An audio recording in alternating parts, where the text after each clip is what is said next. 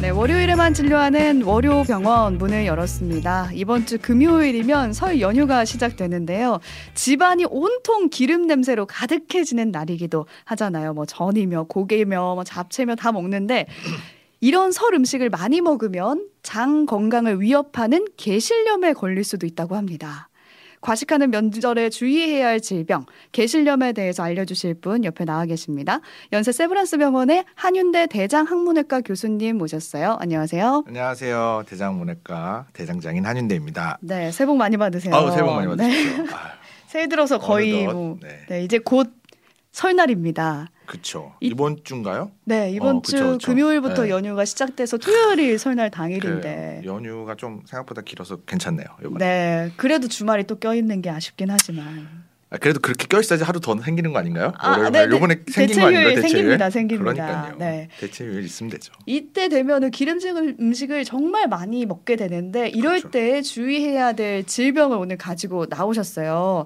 근데 게실염이라는 단어 자체가 굉장히 생소하고 이게 무슨 말인가? 휴게실 할 때그 게실인가 이런 생각이 그게 들었어요. 그렇죠. 이게 사실 기름진 음식 많이 드시면 네. 게실염 아니더라도 다른 모든 병이 네 예.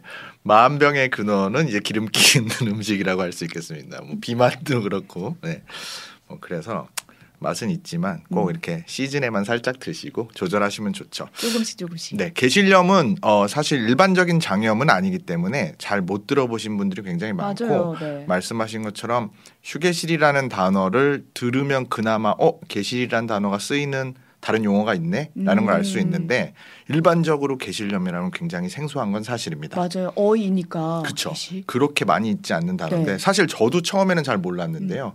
그 우리 휴게실이라는 단어를 이제 뭐 아는 분이 얘기를 해주신 건데 우리가 어떤 공간을 짤 때 내가 필요한 공간을 딱 짜게 되는데 뭐 여기는 일하는 공간, 여기는 뭐 화장실, 여기는 뭐 이렇게 거실, 뭐 이렇게 공간을 짜지만 전반적인 공간을 짜놓고 나서 꼭 필요한 공간들 외에 음. 내가 잠시 쉴 수 있는 곳을 만드는 곳이 쉴 휴자가 된 게실이라고 옆에 별도로 튀어나와 있는 다른 공간이라는 쉬는 공간인데 이제 음. 별도의 공간. 이라고 공간. 해서 이제 새로 툭 튀어나와 있는 공간이라고 얘기하는 게 바로 휴게실이었더라고요. 네. 같은 게실 한자를 쓰더라고요. 오.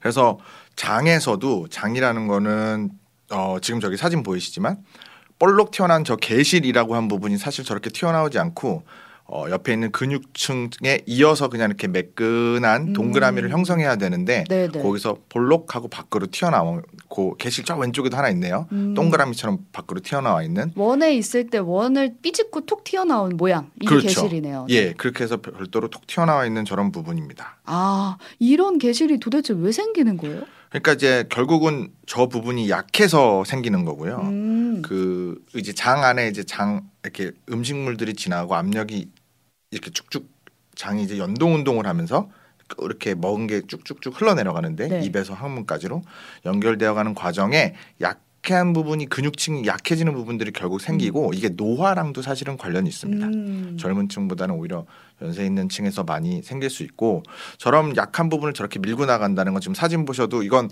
대장 내시경에서 본 사진인데 안에서 보니까 밖으로 튀어나온 부분이 아까 이전 그림에선 저희가 장 밖에서 봤으니까 저렇게 튀어나온 게 보인 거고 네. 저걸 내시경으로 안에서 비춰보면 저렇게 구멍처럼 보이게 되겠죠. 네, 지금 유튜브와 레인보우 통해서 보시면은 사진, 실제 사진 보여드리고 있는데 누가 홈을 파는 것처럼 쏙 맞습니다. 들어가네요. 마치 아스팔트 도로에서 자동차가 음. 지나가는데 밑에 이렇게 움푹 파인 것 같은 느낌을 생각하시면 되는데요. 네. 이제 그런 부분이 지금 문제가 되는 거는 우리가 자동차를 생각하셔도 똑같고 가다가 이렇게 파인 부분에 바퀴가 걸리면 덜컹하면서 이제 뭐 문제가 생기거나 맞아요. 덜컹하죠. 예, 사고가 생길 수도 음. 있고 심지어 홈이 너무 크면 바퀴가 껴서 안 빠질 수도 있단 말이죠. 그렇죠. 그런 류의 문제들이 생기는 거거든요. 그게 이제 제가 일반적으로 환자들한테는 치아나 이로 설명을 해드리긴 하는데 음. 이가 삐뚤빼뚤하게 났을 경우 그쪽으로 고기를 먹다가 끼인 경험은 누구나 한번 해보셨을 건데요. 그렇죠, 그렇죠. 그 부분이 좀 가지런하게 돼 있고 그렇게 움푹움푹 파이지 않았다면 그런 문제가 안 생겼을 텐데 음. 어 지- 그런 문제가 있었- 있었기 때문에 거기에 고기가 끼고 그게 잘 빠지지 않으면 그쪽으로 이제 나중에 충치가 생기고 썩고 이런 문제가 생긴단 말이죠. 음. 사실 이에 그런 거는 우리가 반대쪽으로 씹어서 먹으면 그래도 해결을 좀 할 수 있는데 어느 정도 장 안에 있는 건 내가 그쪽으로 가지 말고 이쪽으로 가라라고 하는 걸 우리가 조절할 수가 없으니까 조절할. 네. 내부에서는 그게 조절이 안 돼요. 음. 그러다 보니까 우리가 좀 과식을 하거나 좀 기름기 있고 이런 걸 먹어서 소화를 해야 될 일이 많이 있으면 그런 부분을 지나가다가 이제 거기 걸리적거리는 애들이 많이 생기게 되는 거죠. 아, 음식물이 그러면 저 구멍 사이로 끼는 거예요. 그렇죠. 아, 음식물이 끼고 사실은 어 대장에 생기는 경우는 이제 약간 변 위주의 찌꺼기가 더 생기 끼게 되고요. 음. 엄밀히 말하면 장이 이제 입에서부터 식도, 위, 십이지장, 소장을 거쳐서 대장, 항문까지 사실은 하나의 긴 장관인데 음. 물론 중간에 넓어졌다 좁아졌다 기능도 조금씩 달라지고 그러긴 하지만 네. 전 장관에 사실 다 생길 수가 있기는 하고요. 아, 그래서 지- 식도에 생기는 경우들도 있고 어뭐 그런 게 많이 튀어나오고 그러면 아기들도 뭐 수술하는 경우도 있고 어른들도 너무 많이 튀어나오면 문제가 좀 되는 경우들도 있고 지금 실제 사진 보여드리고 있는데 개실 출혈이라고 써져 있는 사진 밑에 보면은 빨개요. 이게 장이에요? 그렇죠. 장? 네네 아까랑 똑같은 사진인데요 네. 안에 이렇게 움푹 구멍이 파여 있는 사진은 음. 같은 사진인데 그 부분이 가장 왼쪽에 있는 단순 개실처럼 그냥 그렇게 있다라는 음. 선에서 끝나면 그런 그걸로 끝인데 거기에 이제 아까 말씀드린 대로 뭐 음식물 찌꺼기라든지 변 찌꺼기 같은 거 어떤 게 껴서 음. 염증이 생기면 제일 오른쪽 사진처럼 좀 붓거나 이렇게 될 팅팅 부을 수가 있고 우리 막 잇몸 붓듯이 음. 또한 심해지면 거기서 이제 피가 나는 정도가 생기는 거죠. 지금 질문이 들어왔는데 그러면 꼭꼭 잘 씹어 먹으면 좀 괜찮을까요? 아, 하시네요. 어 아무래도 좀 그럴 수 있고 음. 사실은 어 식사량을 좀 소량으로 하시는 게 그래서 좋습니다. 아, 이 장이 꽉 차지 않게. 그렇죠. 예. 그러면 사실 그쪽을 좀 지나가더라도 smooth하게 지나갈 수 있거든요. 꽉 아. 차서 많이 지나가면 결국 뭐가 더 거기에 걸리고 이럴 확률이 높아지고. 네, 압력이 높아질 수밖에 없기 때문에 네. 소식을 여러 차례 하시는 게 좀 더 좋습니다. 한꺼번에 과식하시는 음, 것보다는. 여러분 떠오르는 질문 있으시면 지금 바로 보내주시고요. 이렇게 개실염으로 치료를 받는 환자가 점점 늘고 있다고 하더라고요. 맞습니다. 저희가 통계도 준비를 했는데 2015년에 한 4만 명대였어요. 근데 2022년에 가니까 6만 명대가 됐거든요. 네. 실제로 늘었다고 느끼시나요, 어, 선생님도? 그럼요. 그 오. 환자분이 계속 늘고 계시고 아까 말씀 잠깐 드렸지만 노화도 중요한 역할을 하기 때문에 네. 이제 우리가 고령 인구가 많아지잖아요. 음, 그러면서 생기시는 분들도 많고 어, 이제 뭐 나중에 또 이게 나올 기회가 있겠지만 서양 시기가 굉장히 또 어, 이런 거에 하나의 큰 원인이 될 수 있습니다. 아 서양식으로 우리가 음. 먹는 거요. 우리가 사실 한식을 먹는 게 훨씬 담백하고 음. 그 기름기가 덜하고 막 그러잖아요. 근데 이제 이제 서양식은 굉장히 기름기가 많고 막 칼로리도 높고 막 음. 음식들이 그렇단 말이죠. 육류도 많고 그래서 낄 것도 많고 이러면서 그런 애들을 소화시키려다 보면 장이 힘들어요. 어, 애들 막 이- 소화시키기 일하는데 힘들단 말이에요. 음. 그러니까 이제 과하게 쓰고 이러다 보면 이제 근육층들이 빨리 노화가 되고 약해지는 부위가 금세 생길 수밖에 없죠. 그럼 그 약해지는 부위에 그런 개실이 생기고 네, 네, 네. 거기에 이제 음식물이. 끼면서 개실염이 생기고 피가 날 수도 있고 통증이 아. 생기고 그런 과정이군요. 실제로 그쵸. 어떤 분들이 찾아오세요? 그래서 이제 그런 통증을 이게 그런 통증 혹은 이제 뭐 우리, 우리 가 일반적으로 알고 있는 충수염이라든지 이런 통증이랑 사실 정확히 감별이 되지는 않습니다. 음. 그래서 막 아파서 오시는데 어, 초음파 혹은 CT 같은 영상학적 검사를 하지 않는 한은 알 수가 없어요. 음. 그래서 그런 걸 해 보면 그쪽이 굉장히 염증으로 굉장히 이렇게 장이 부어 있고 이렇게 아파져 있는 양상들이 보입니다. 그리고 개실의 전형적인 특징인 그런 구멍처럼 볼록볼록 튀어나온 것들이 보이거든요. 이제 그런 경우는 결국 그쪽에 너무 일을 과하게 하면서 거기 이빨에 아니 이에 낀 그런 것처럼 음. 개실에 막 뭐가 많이 껴 있는 거니까 쉬어줘야 되고 이제 더 이상 뭘 먹지 말고 좀 금식을 하면서 항생제를 써서 염증을 가라앉히는 역할을 우선 합니다. 음. 네. 그런 식으로 해주면 어느 정도는 가라앉히고 좋아지시거든요. 음. 그러면은 그렇게 좀 지내실 수 있는데 이게 이제 반복적으로 오시는 분들이 있어요. 그러면 이제 아, 개실염이 반복돼요? 그, 왜냐하면 이쪽 치아에 한번 고기가 꼈지만 어쩌다 이쑤시개로 잘 뺐는데 음. 내일 또 먹다가 또 낄 수 있잖아요. 아 이게 완전한 치료가 잘 안 되나 보네요. 왜냐하면 그 틈은 계속 있으니까요. 아 그걸 메우거나 이런 건 안 되는 거예요? 그래서 이제 매우 지금 사진 보시면 네.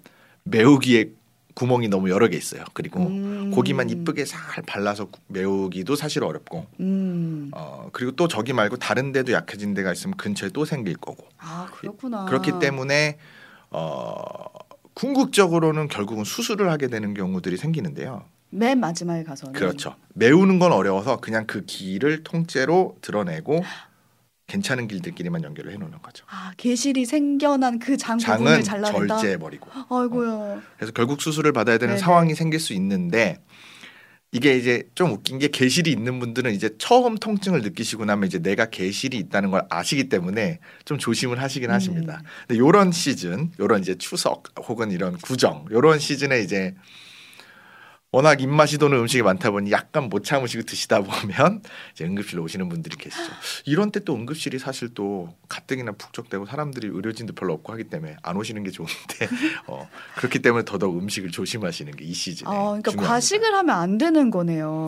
그렇죠. 네. 그리고 이게 개실염인지 뭔지 처음에 통증으로는 보통 이제 배 오른쪽 배가 아파진다고 들었는데 그러면은 뭐 이거 맹장인가 이러면서 다른 그쵸. 생각을 할 것 같아요. 맞아요. 그래서 처음 진단을 받으실 때는 잘 모르실 거고 우측에도 있는데 사실 좌측에도 있을 수 있고 아까 말씀드린 대로 대장 여러 군데 있기 때문에 음. 다양한 곳에 위치할 수 있습니다. 그 동양인들은 주로 우측에 많이 있다 그러고 음. 서양인들은 좌측에 많다고 돼 있거든요.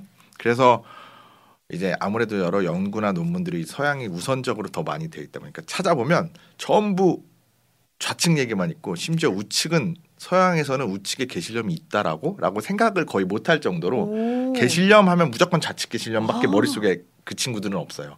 우리는 약간 우측이라고 생각을 하는데 그래갖고 저희가 작년인가 재작년에 우리나라에서 개실염에 대한 치료 가이드라인을 만드는데 동양인은 우측이 많다 해서 우측을 찾으려 했더니 아무런 근거가 없어 아무도 연구한 게 없어 동양 사람들에 대한 연구는 별로 안 하니까 어. 굉장히 난감하고 어려워하면서 만들었던 기억이 있습니다. 그럼 그 개실염의 대표적인 증상 이건 어떤 걸로 생각하면 돼요? 일단 기본적으로는 네. 통증이 있고요. 그 다음에 이제 그쪽 부위로 이제 열감이 좀 생기고 보통 오른쪽 아랫배 일 수도 있고 아, 가끔 그 왼쪽인 분도 있습니다. 가끔 왼쪽인 네, 분들도 그러니까 이게 있고. 그 아 정해져 있는 게 아니구나. 맞습니다. 네. 정해져 있지 않고 심지어 아까 제가 잠깐 말씀드렸지만 서양 음식이나 이제 서구화된 음식이 좀 영향을 분명히 미치는 부분이 있다라고 말씀드린 음. 이유는 동양 분들이 우측이 많다 그랬는데 최근에 좌측도 많아졌어요.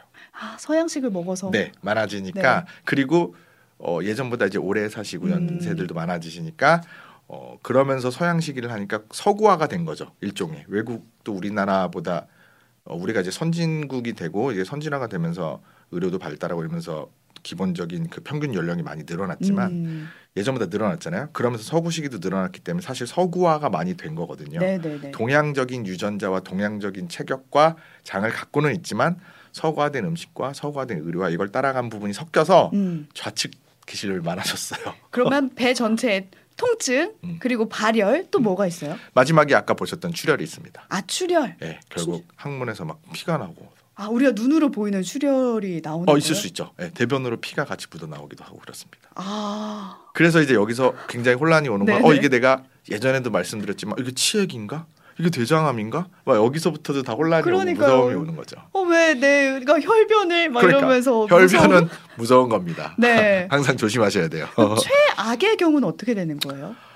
아 이게 염증이 반복적으로 오다 보면 네. 어, 이제 염증이란 게 반복이 되면 굉장히 딱딱해집니다. 우리가 음, 어, 처음에는 뭐 이렇게 어떤 새 거는 맨들맨들한데 많이 쓰다 보면 더 이렇게 뭐라 그러지? 더 맨들맨들해지고 이렇게 좀 유연성이 떨어지고 딱딱해지는 경향성이 계속 오래 쓰면 그렇게 되거든요. 음, 좀 그래서 장 같은 경우도 염증이 네네. 반복적으로 굉장히 딱딱해지는데 결국 그러다가 이제 정말 최악의 경우는 그게 터지 터져 버려요. 그 구멍이 이제 약하니까 터져 버리고 장이 터지는 거예요. 그럼 그렇죠, 그렇죠. 터져서 어, 복막염이 생기죠. 배가 이제 아프죠. 엄청 아프죠. 그때는 음. 이제 여기 아팠던 것보다 이제 더 아파지죠. 이제 진짜 큰일 났구나. 아, 그렇죠. 이제 그렇게 느끼겠죠. 되고 천만 다행히 조금 요 고기 터진 채로 오면 다행이고 이제 그게 더 심하게 터지면 정말 뭐 어, 온 배가 다 아프고 응급 수술을 들어가서 장을 자르고 그 상태에 또 부어 있는 장은 연결하기가 어렵기 때문에 일단 예전에 말씀드렸는지 모르겠지만 장루라고 잠깐 배로 빼놔야 될 수도 있고 음. 배를 변으로 변을 배로 보게 해야 될 수도 있고 네. 정말 최악의 경우는 그걸 다시 연결해드리지 못하는 경우도 있기는 합니다. 아 음. 그러면은 증상이 있을 때, 약간의 통증이 있을 때 무조건 병원을 설 명절이라도 오셔야죠. 꼭 찾아야겠네요. 네. 하지만 아까 말씀드린 대로 개실염이 있는 걸 아시는 분들은 본인이 아세요. 조절도 음. 하시고 어, 나 이번에 또 시작이야. 왜냐면 같은 데가 반복적으로 아프니까요. 어, 네, 네. 그쪽에 개실이 있으니까. 그래서 여러 차례 오시게 되고 본인이 조절을 하는데 하차하시는 경우 요런 시즌 음. 차하고 좀 많이 드시고 이런 경우 뭐 술도 그렇고 맵고 매운 거 이런 거 드실 때도 또 그렇더라고요. 아, 어. 주의하셔야겠네요. 네네. 명절에 특히 음식 조심하셔야겠고 저희가 맞습니다. 기본적인 게실염에 대한 정보는 전해드렸고요. OX 퀴즈로 좀 넘어가 보면 음. 첫 번째 문제입니다. 방귀를 참으면 게실염이 생길 수 있다. 이거는 방귀를 참으면 OX. 가, 뭐 일단 가능성은 있다고 생각합니다. 네, 오? 있을 수 있다. 오, 오. 근데 사실- 가스잖아요. 그렇죠. 그래서 사실 직장에는 직장 개실염은 진짜 없어요. 직장이 튼튼하기 때문에 직장 개실염은 진짜 없는데 음. 이런 방귀를 참는다는 것 자체가 사실 안에 가스지만 그 압력이 올라가면 결국 개실들은 더 커질 수밖에 없잖아요. 이게 대변의 변비랑도 연계 연관이 있는 건데 네네. 개실염이 있는 분들이 변비가 있어요. 그 울퉁불퉁한 길은 가기가 어려우니까. 음, 반듯한 길은 차가 푹 가는데 갑자기 거기 덜컹덜컹 되면 잘 못 가잖아요. 못 빠져나오는. 그러니까 거기가 울퉁불퉁할수록 변이 지나갈 때 삐그덕삐그덕 때문에- 때문에 변비가 또 동반되는데 그 와중에 뭐 같이 나오는 방구까지 참고 이러면 더더군다나 사실 안 좋겠죠. 그래서 개실염 생길 수도 있고 사실 있었다면 좀 더 악화될 수도 있지 않을까라는 생각이 드네요. 아, 있는 사람들은 더, 더 악화가 악화될 될 수, 수 있다. 있겠다. 뭔가 네네네. 방귀를 시원하게 낄 수 있는 좋은 핑계거리가 하나 생겼다. 제가 볼 때는 네. 소변이나 대변이나 배설은 참으면 안 됩니다. 참으면 안 된다. 설 명절에 다 같이 모였어도 참으면 안 아, 된다. 그렇죠. 네. 하고 사후 죄송하다고 얘기하시고 사후에 어, 참지 마시라. 네. 그럼 끝으로 저희 최선은 어쨌든 개실염이 생기지 않게 노력하는 거잖아요. 그렇죠. 근데 곧 설 명절이고 뱃속에 기름칠을 하는 날이라고 생각하시는 분들이 굉장히 많단 말이에요. 이날 명절 음식이 개실염이 얼마나 안 좋은지 전해주신다면. 안 좋아요. 그래도 안 좋다니까요? 먹어야죠. 그래도 먹어야죠. 명절인데. 한 조각씩만 먹읍시다. 아 모든 어, 거전 하나씩만. 하나, 뭐 하나, 뭐 하나 두 개까지 아, 맛은 보고 어. 어쨌든 과식을 하지 않으시는 게 중요합니다. 네. 과한 기름기는 장이 힘들어하니까. 음, 그 대신 그럼 뭐 나물이나 이런 건 많이 먹어도 아. 건가요? 그런 거는 좀 그래도 괜찮긴 하고요. 음. 어, 어쨌든 좀 기름지지 않은 음식들은 좀 많이 드시, 아, 좀 드셔도 되지만 전체적인 양이 또 많은 건 그렇게 좋지는 않습니다. 아. 결국 많은 양의 변을 만들어내고 흘러가면서 어, 그런데 건드려질 수밖에 없기 때문에. 네, 소식하시라. 이번 그렇죠. 명절 많이 드시고 싶어도 하나씩만 드시고 소식하고 과식하지 마시라. 명절은 또 옵니다. 네, 저희 8733님이 아 분식집 알바생인데요. 매장에 방송을 틀어놨더니 손님들이 음식 다 드시고도 방송 듣느라 안 나가시네요. 꿀 정보 최고네요라고 보내주셨네요. 네, 뽐뉴님은 오늘 월요병원 온갖 가족 톡방에 공유해야겠어요라고 보내주셨습니다. 명절에 모두들 소식하시길 바라면서 오늘 여기서 인사 나눌게요. 한윤대 교수님과 함께했습니다. 고맙습니다. 감사합니다.